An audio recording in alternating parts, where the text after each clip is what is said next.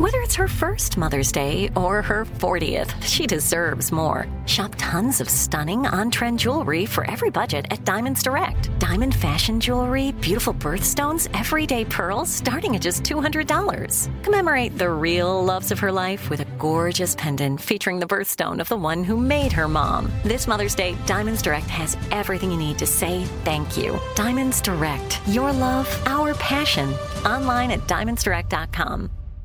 Tired of not being able to get a hold of anyone when you have questions about your credit card? With 24 7 US based live customer service from Discover, everyone has the option to talk to a real person anytime, day or night. Yes, you heard that right. You can talk to a human on the Discover customer service team anytime. So the next time you have a question about your credit card, call 1-800-DISCOVER to get the service you deserve. Limitations apply. See terms at discover.com slash credit card.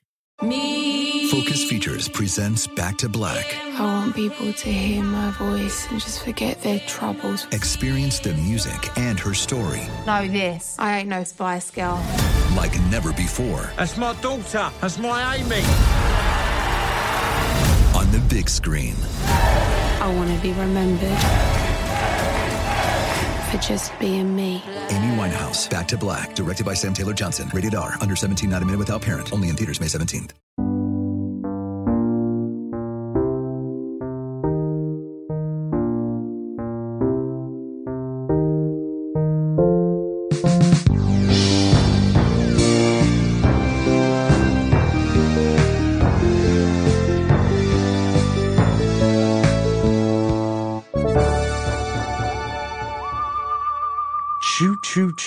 Friends and neighbors, all aboard. We want the train to run on time. My name is Ben. We are uh, going off the rails on a train of the dead, uh, and my name is Noel, and this is Ridiculous History. That's right. That's right. No, uh, we are looking into something relatively morbid today. I would say even more so morbid than ridiculous. We're looking at a very particular railway in London. That's right. From 1854 to 1941, the London Necropolis Railway was operational. Uh, it took mourners and their dearly departed on a 40 minute, 23 mile ride to a very specific cemetery outside of London town. Yes, the Brookwood Cemetery in Surrey, which at the time was the largest cemetery in the world or the largest acknowledged. And it came about uh, through the efforts of something known as the London Necropolis Company. Uh, they were established in 1852 by an act of parliament because it turns out this wasn't just some grisly macabre lark. There wasn't, you know, some creepy, like, Addams family type Gomez figure who wanted to cart dead people around. London was in the grips of a crisis, a burial crisis. Yeah, that's right. It was actually a twofold problem because around about the mid 19th century, the cemeteries in London proper were just absurdly overcrowded because of a booming population that more than doubled uh, from the early 1800s to the mid 1800s. Um, not to mention that there was a pretty serious cholera outbreak. Uh, so Londoners were burying in the neighborhood of 50,000 dead every year. Before the cholera epidemic, the cemeteries were so overcrowded that it was impossible to find a new grave without running into an older grave. So when the cholera epidemic hit in 1848 and killed almost 15,000 people from cholera alone, the bodies were left stacked like cordwood, waiting to be buried, and people were exhuming even recent graves to make room for new corpses. Yeah, there's a fantastic article from the BBC by Amanda Ruggeri, and she says that one way of dealing with this was pretty grisly was actually digging up bodies and cremating them uh, under cover of night. And the only way that you could escape this potential fate uh, of your loved ones was if you had all the money. Just, just all Right. the money. Oh gosh, yeah, we are going to encounter some very strange issues of class and social hierarchy here. So as the city falls into this crisis, they're trying to figure out how to address it.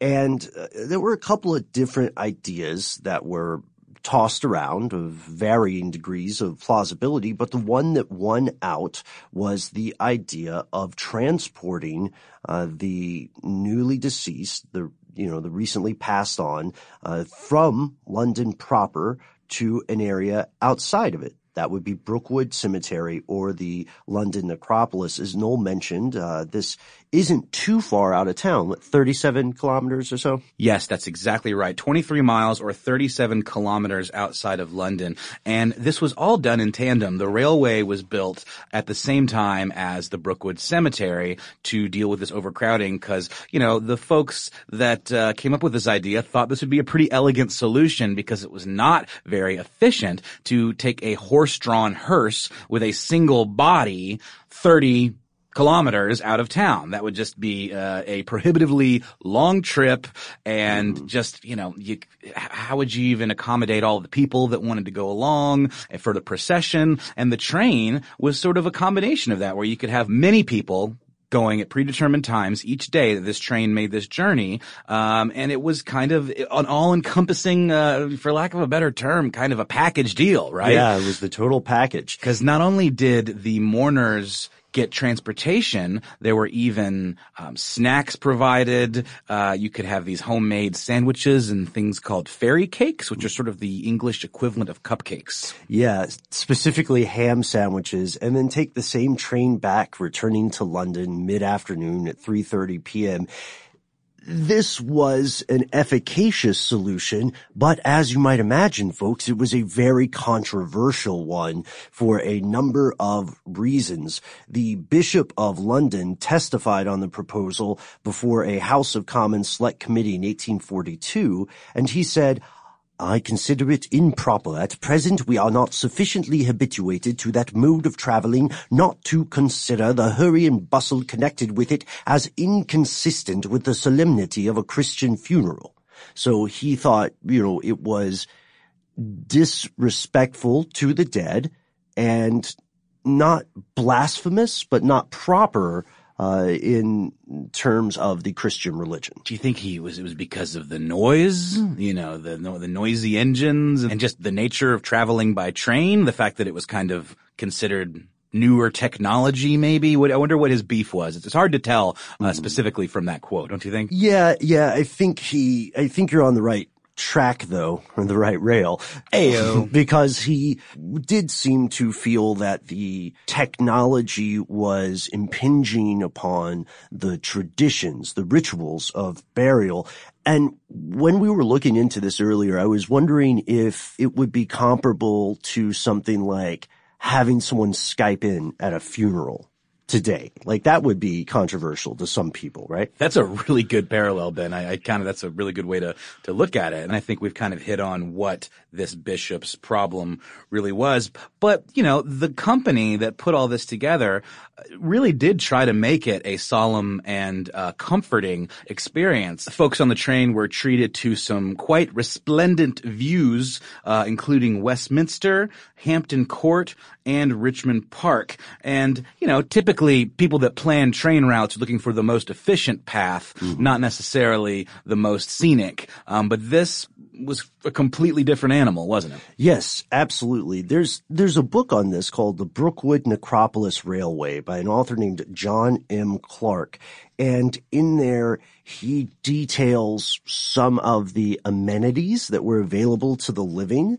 And one of the other controversies that may be surprising for us today, which is that in addition to concerns about religious traditions, there were class concerns. After you had a relative or a loved one pass on, you could buy them a ticket for their coffin to go to Brookwood Cemetery, but you could buy one of three types of tickets. And we had the prices attached for this travel, right?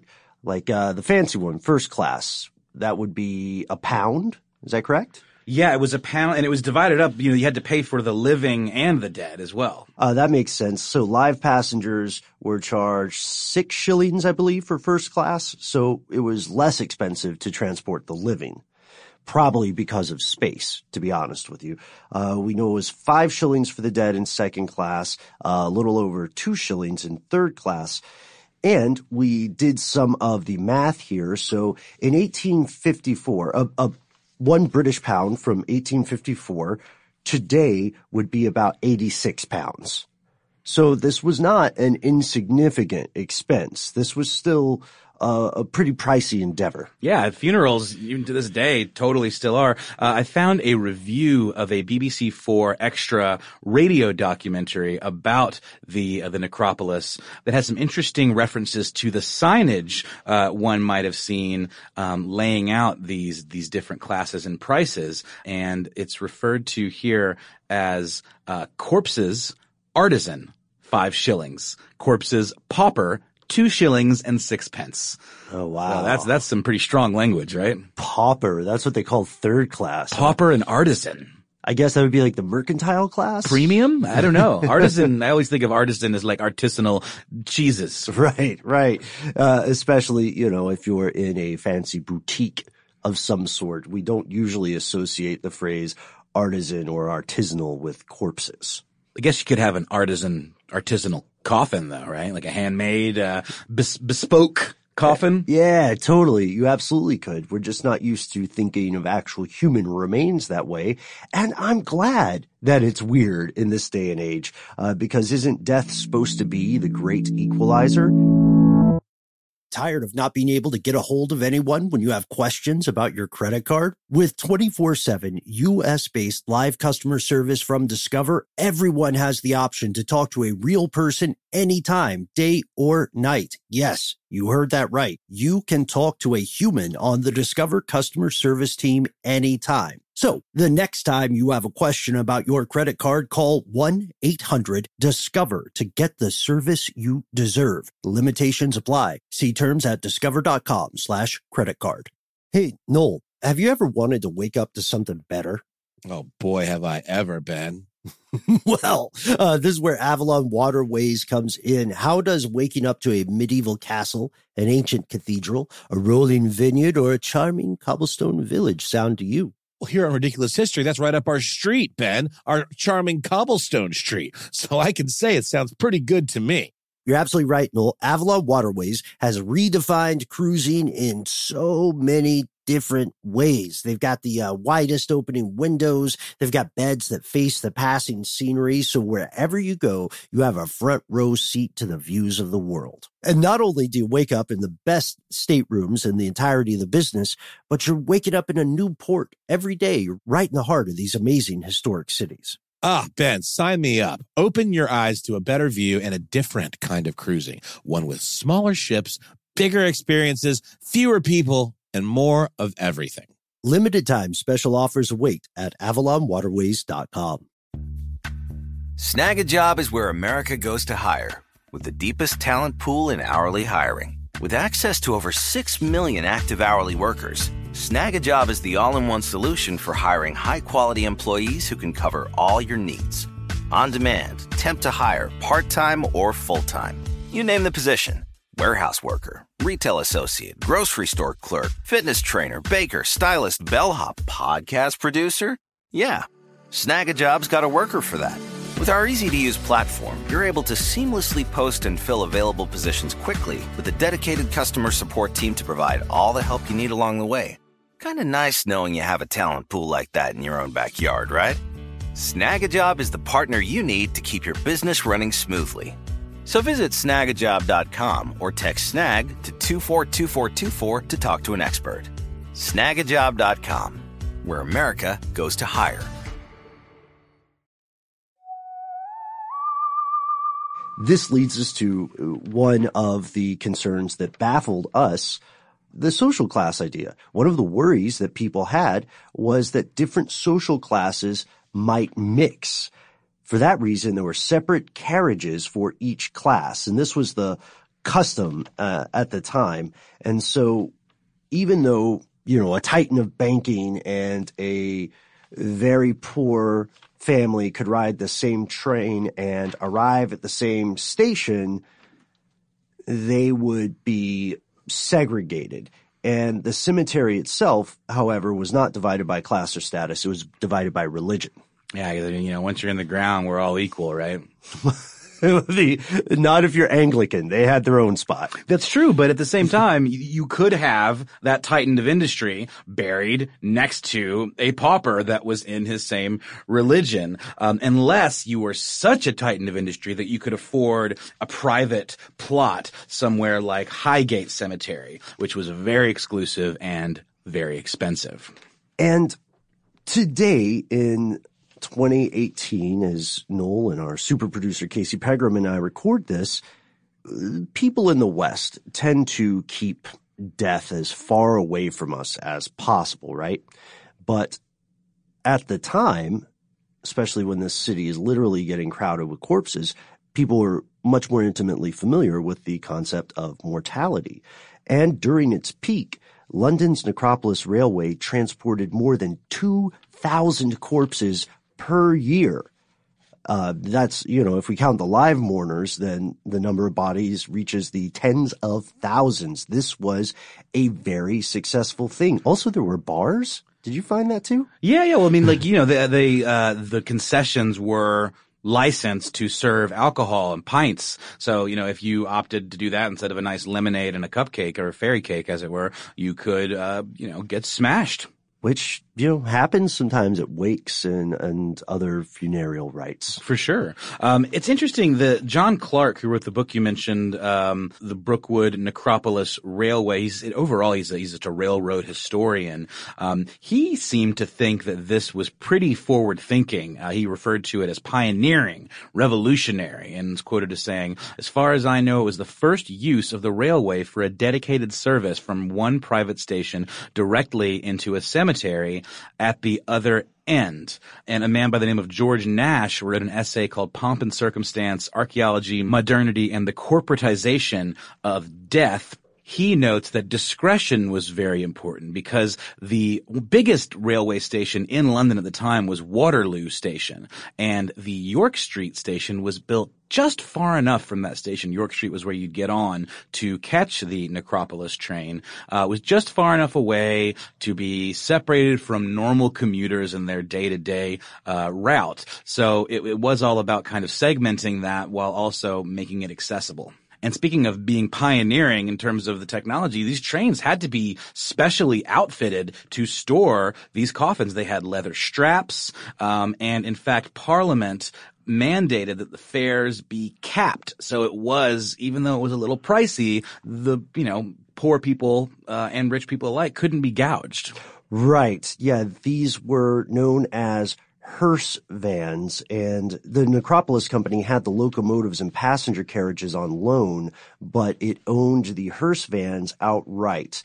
In the beginning, each van had 12 partitions in two rows of six. Each of those spots could handle one coffin, and the later vans had uh, around 14 coffins, I guess, per van. Uh, they were fitted with these partitions to divide first, second, and third class coffins because God forbid that the poor and uh, the wealthy ride the same train even as remains. And they continued to evolve these hearse vans. It, it was a, an example of I don't want to say bleeding edge technology, but it was an example of ingenuity because it became a matter of numbers. They are literally, you know, moving bodies and calculating how much they make per unit. And location was a big part of it too. Um, in that BBC article uh, called "The Passenger Train Created to Carry the Dead," author Amanda Ruggeri mentions that Waterloo had these railway arches that were um, able to temporarily store these corpses. Uh, so there was. I'm, I'm going to go through the way she describes it in the article. Um, uh, she says, "quote Most families had their loved ones picked up by a horse-drawn hearse. The funeral procession would end at the station. There, the coffins would be lifted into elevators that would carry them up to the platform level and onto the train. And those railway arches offered temporary storage if needed.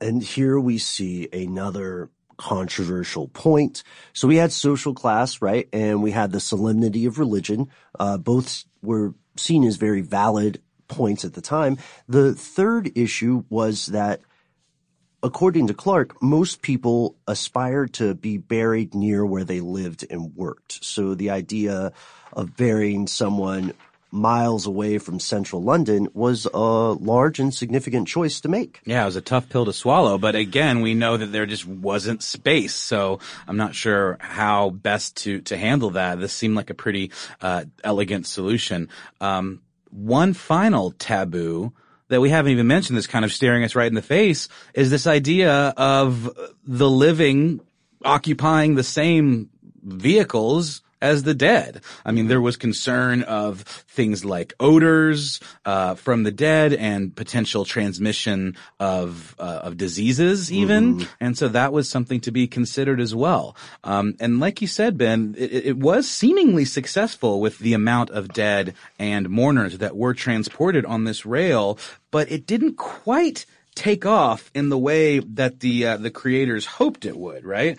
Clarke says this in his book: "The original aims of the company to effectively offer economic and sanitary burial well beyond the city limits, forever if necessary, that could have been achieved, but the public, having the choice of burial place, decided otherwise, and it all came down to that issue of not wanting to be buried so far away from their home base, 30 miles outside of town. That was a stretch for a lot of people. And two other events influenced the fall of the necropolis train. One, which we cannot emphasize enough, was the introduction of the motorized hearse in 1909. Uh, this started out slowly, but by the 1920s, it became more popular than the horse-drawn hearse, which again, as, as we point out, is pretty expensive, and the train itself, which had its own sort of issues of propriety versus efficiency. It's true. And there was also that issue of timing because as we know, the trains run on a very specific schedule and, um, a lot of folks couldn't take off work to meet these. So unless the funeral or even, you know, wanting to go visit a loved one took place on a Sunday. You have to take off work. And as this started to wane in popularity, which did happen, the frequency of these runs started to dwindle. But the true death knell uh, for this particular railway came in 1941 during World War II. The London terminus of the Necropolis train was damaged by a German V-2 rocket. And when this damage occurred uh, during the London Blitz, there had already been a couple of near misses, and the train had already been mm, kind of winding down the frequency of trips. And in addition to that, the trips it did have scheduled were occasionally canceled because there was enemy action somewhere else on the rail line. So in April of 1941, in one of the last major air raids on London, bombs fell on the Waterloo area and the cars, or what's called rolling stock in the train world. Uh, the cars were burned. The railway arch that uh, Noel mentioned connecting the main line was damaged. The building itself was okay, but again, the cars were on fire. Yeah, it caused more than 2,000 fires, as it turns out. And, um, in the neighborhood of a thousand people lost their lives in that blitz. Um, and, you know, faced with the choice of rebuilding or just walking away, the company decided to do the latter and just ditch it.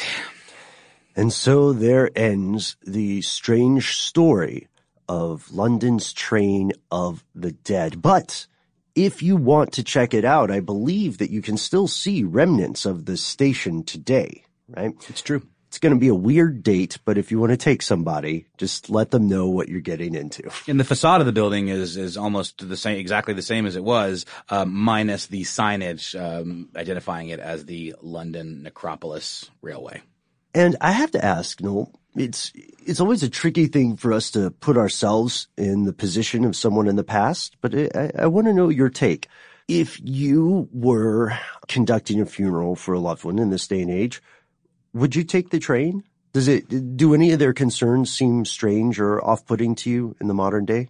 I mean, it's cliche to say, but it was a different time, Ben. My modern mind just can't wrap itself around this notion, you know? Plus, funerals give me the, the creeps anyway. I'm not a fan. Who Yeah. is? Who is? is? I mean, Harold from Harold and Maude. Ma- I knew you were going to say that. Yeah, I'm I'm kind of of the of the same mind. It's just if we existed back then, I keep having some voice in my head of of some you know hypothetical relative saying, "I can't believe you're putting our darling Esmeralda in the ground with Anglicans" or something like that. You know.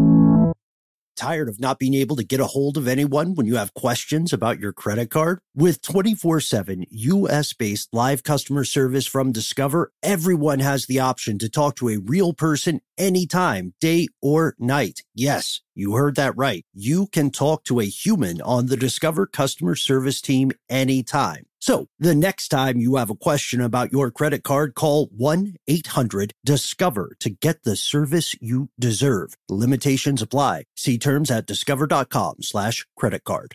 Hey, Noel, have you ever wanted to wake up to something better? Oh boy, have I ever been. well, uh, this is where Avalon Waterways comes in. How does waking up to a medieval castle, an ancient cathedral, a rolling vineyard, or a charming cobblestone village sound to you? Well, here on Ridiculous History, that's right up our street, Ben, our charming cobblestone street. So I can say it sounds pretty good to me. You're absolutely right, Noel. Avalon Waterways has redefined cruising in so many different ways. They've got the uh, widest opening windows. They've got beds that face the passing scenery. So wherever you go, you have a front row seat to the views of the world. And not only do you wake up in the best staterooms in the entirety of the business, but you're waking up in a new port every day, right in the heart of these amazing historic cities. Ah, Ben, sign me up. Open your eyes to a better view and a different kind of cruising. One with smaller ships, bigger experiences, fewer people, and more of everything. Limited time special offers await at avalonwaterways.com. Snagajob is where America goes to hire, with the deepest talent pool in hourly hiring. With access to over 6 million active hourly workers, Snagajob is the all in one solution for hiring high quality employees who can cover all your needs. On demand, temp to hire, part time or full time. You name the position warehouse worker, retail associate, grocery store clerk, fitness trainer, baker, stylist, bellhop, podcast producer. Yeah, Snagajob's got a worker for that. With our easy to use platform, you're able to seamlessly post and fill available positions quickly with a dedicated customer support team to provide all the help you need along the way. Kind of nice knowing you have a talent pool like that in your own backyard, right? Snagajob is the partner you need to keep your business running smoothly. So visit snagajob.com or text snag to 242424 to talk to an expert. Snagajob.com, where America goes to hire. I say that overall, this was a smart solution and was a crucial one for the time in which it existed. And this is only scratching the surface of strange funeral and burial customs around the world. Yeah, for a deeper dive, check out John Clarke's book on the Brookwood Necropolis Railway or the essay from George Nash, Pomp and Circumstance, Archaeology, Modernity, and the Corporatization of Death, uh, both of which you can find uh, with a cursory Google search. And on that note, we would like to hear from you. What are some of the strange... Do you, do you hear that? Yeah, but I was going to ignore it. You were really trying to power through that ending, weren't you? I thought if we sewed it up quickly, but that... time, gentlemen. Jonathan Strickland, the Quister. It is I, the Quister, returned at last to plague you with questions about fact and fiction. Do you have an English accent today? Some sometimes. Okay. Some, It comes and goes. I've I've been in this room a really long time, guys. Yeah, yeah. How long have you been here? Like 'Cause- pretty sure it's been weeks. I, so I, you know, I hide here, Mm-hmm. ready to spring at a moment's notice. But you guys recorded in the other studio, like across the way, the last couple of times, and uh, I mean the light was on. I'm not going Mm-hmm. to come in when the light's on, right? So I just had to keep waiting until you came back in here. So, uh, that, but that is beside the point. Now you will quake in fear as you face the Quister, the most cringeworthy segment in all of podcasting.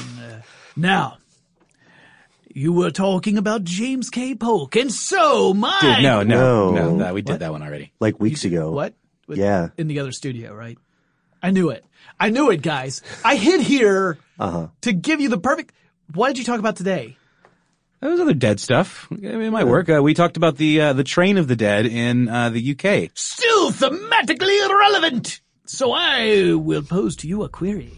And as you know, I always come up with rules of arbitrary nature for every single query I pose to you. Yes, yes.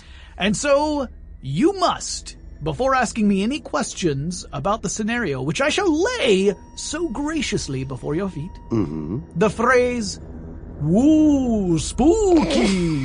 Ooh, No, spooky. Noel's in on it. Okay. Noel's in on it. All Then right. My eyes are on you. Then trust me, if you don't give me a sincere ooh spooky, you will not like what you get. So don't phone it in. Do not, by any means, phone it in. I mean, put your back into it.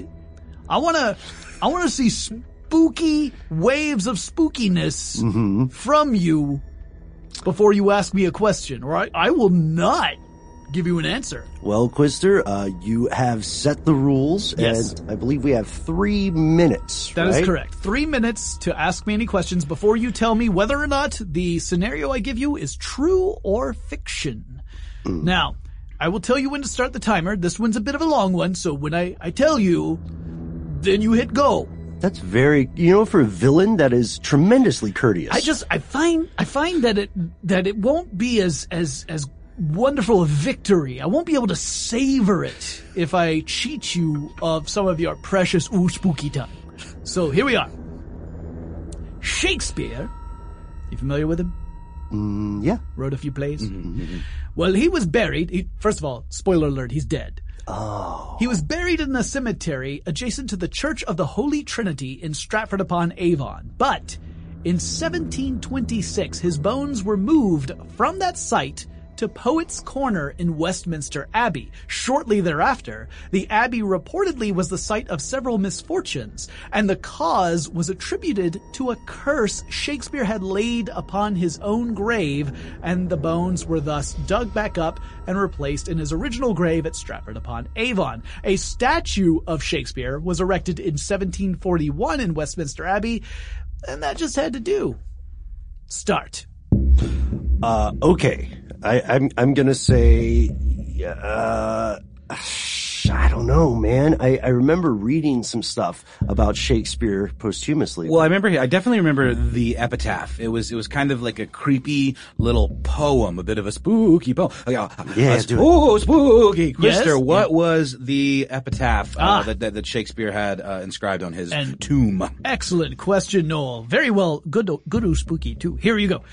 Good friend, for Jesus' sake forbear to dig the dust enclosed here. Blessed be the man that spares these stones, and cursed be he that moves my bones. that sounds like Shakespeare. Oh, for sure. That definitely rings true. I remember that from school. Um, okay, but I've got, I've got one. I've got one. what you got? Ooh, spooky. Passable, Ben. Go ahead. I resent you so much. Okay, all right, fine. Uh, Quizster, is is it possible that some of this is true and some is not? Sure. It's also possible that I have a golden Cadillac at home. I don't see what the point of that is. Do you mean, do I make something out of whole cloth? Or could there be elements of truth woven into a lie? The latter. Oh. Yeah, I, I could, that sounds like me. It could happen. Okay. I'm thinking yes, because I definitely remember that epitaph. That sounds completely accurate. Uh, it seems like something that would have happened, the whole Westminster Abbey thing. What do you think, Ben? I'm, I'm going with true. Westminster Abbey is uh, is historically a place for the internment of very significant people. Poets Corner is a thing. That's yeah, that, that is that's a, a real thing. Yeah, Yeah, for sure. Uh, mm, I'm gonna go with true. All right, let's go with it. Should we lock it in? Let's lock it in. True. True.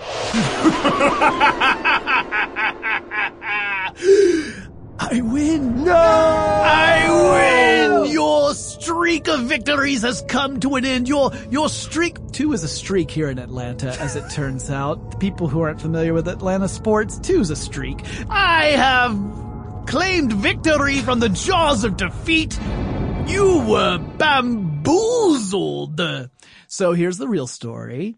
Uh, his body was buried at Stratford upon Avon. That is, in fact, his epitaph on his gravestone. He was never moved, although in the 18th century there was a fellow named John Rich who was the a a, uh, a theater manager in London, very very influential man, who actually suggested that they move Shakespeare's bones to Westminster Abbey, and the Abbey said, "Mm, "Nah, we're cool." Uh, so Shakespeare's statue is there, but Shakespeare's bones are still at Stratford upon Avon. You can find other dead poets over at Westminster Abbey, including Chaucer, Spenser, uh, many others, all over in that corner. Uh, I remember jumping up and down on Thomas Hardy's grave myself. It's like a corner, like where you hide in the podcast studio. Like, I mean, no, because that's a corner. The poet's corner is a corner on the ground, and I always stay in the the one in the upper right part of the ceiling. Okay. That was you. Yeah, uh, I'm gonna need to replace some tiles. Yeah. Well, also, you know, you can't blame a guy because uh, God knows it's got to be tough to keep your grip up there. But fair is fair. And because you finally won this round, Jonathan, in your incarnation as the Quizster, Noel, Casey, and I must award you this badge that says winner. I have literally never been this happy. Jonathan, are you, are you, are you crying? Shut up, you're crying. So what this means, I think, is that you might have won the battle, old nemesis, but you have not won the war. No, I will return, and I will quiz you yet again and again and again for all eternity. But until that time comes, I think we're gonna have to go drown our sorrows uh, elsewhere. Um, that, that- that's gonna be it for today's episode of Ridiculous History. I, I am admittedly quite bummed. I thought we had it. Yeah, it, it, it felt it felt right, but now it feels so wrong. I have never been so upset about getting a badge that says winner back. Not even in, in like fourth grade when that stuff really mattered. Well, hey, folks, if you want to write us uh, some consolations and, and help us to feel better about ourselves, please do so. Please do so. We need it. We need it. Send it to ridiculous at howstuffworks.com. You can also console us on social media, which uh, we are Ridiculous History on Twitter, Facebook, and Instagram. Uh, we would, of course, like to thank uh, Laurie L. Dove. Her fantastic article, London Had a Train for the Dead, uh, provided some inspiration for this episode. Our super producer, Casey Pegram. Uh, along with Alex Williams, who composed our theme, and begrudging thanks to Jonathan the Quizster Strickland for tormenting us You yet guys- again. You, you guys are going to be in this studio again next time, right? Because I mean, like, I've got snacks up there. You know and- what? I don't know right now. I don't just, I think that Noel and I, uh, need, need a break. We need some time to heal. Yeah. All right, that's that's fair. Thanks so much for listening, folks. And let, let us know if you would have been fooled by that Shakespeare thing. We'll see you next time.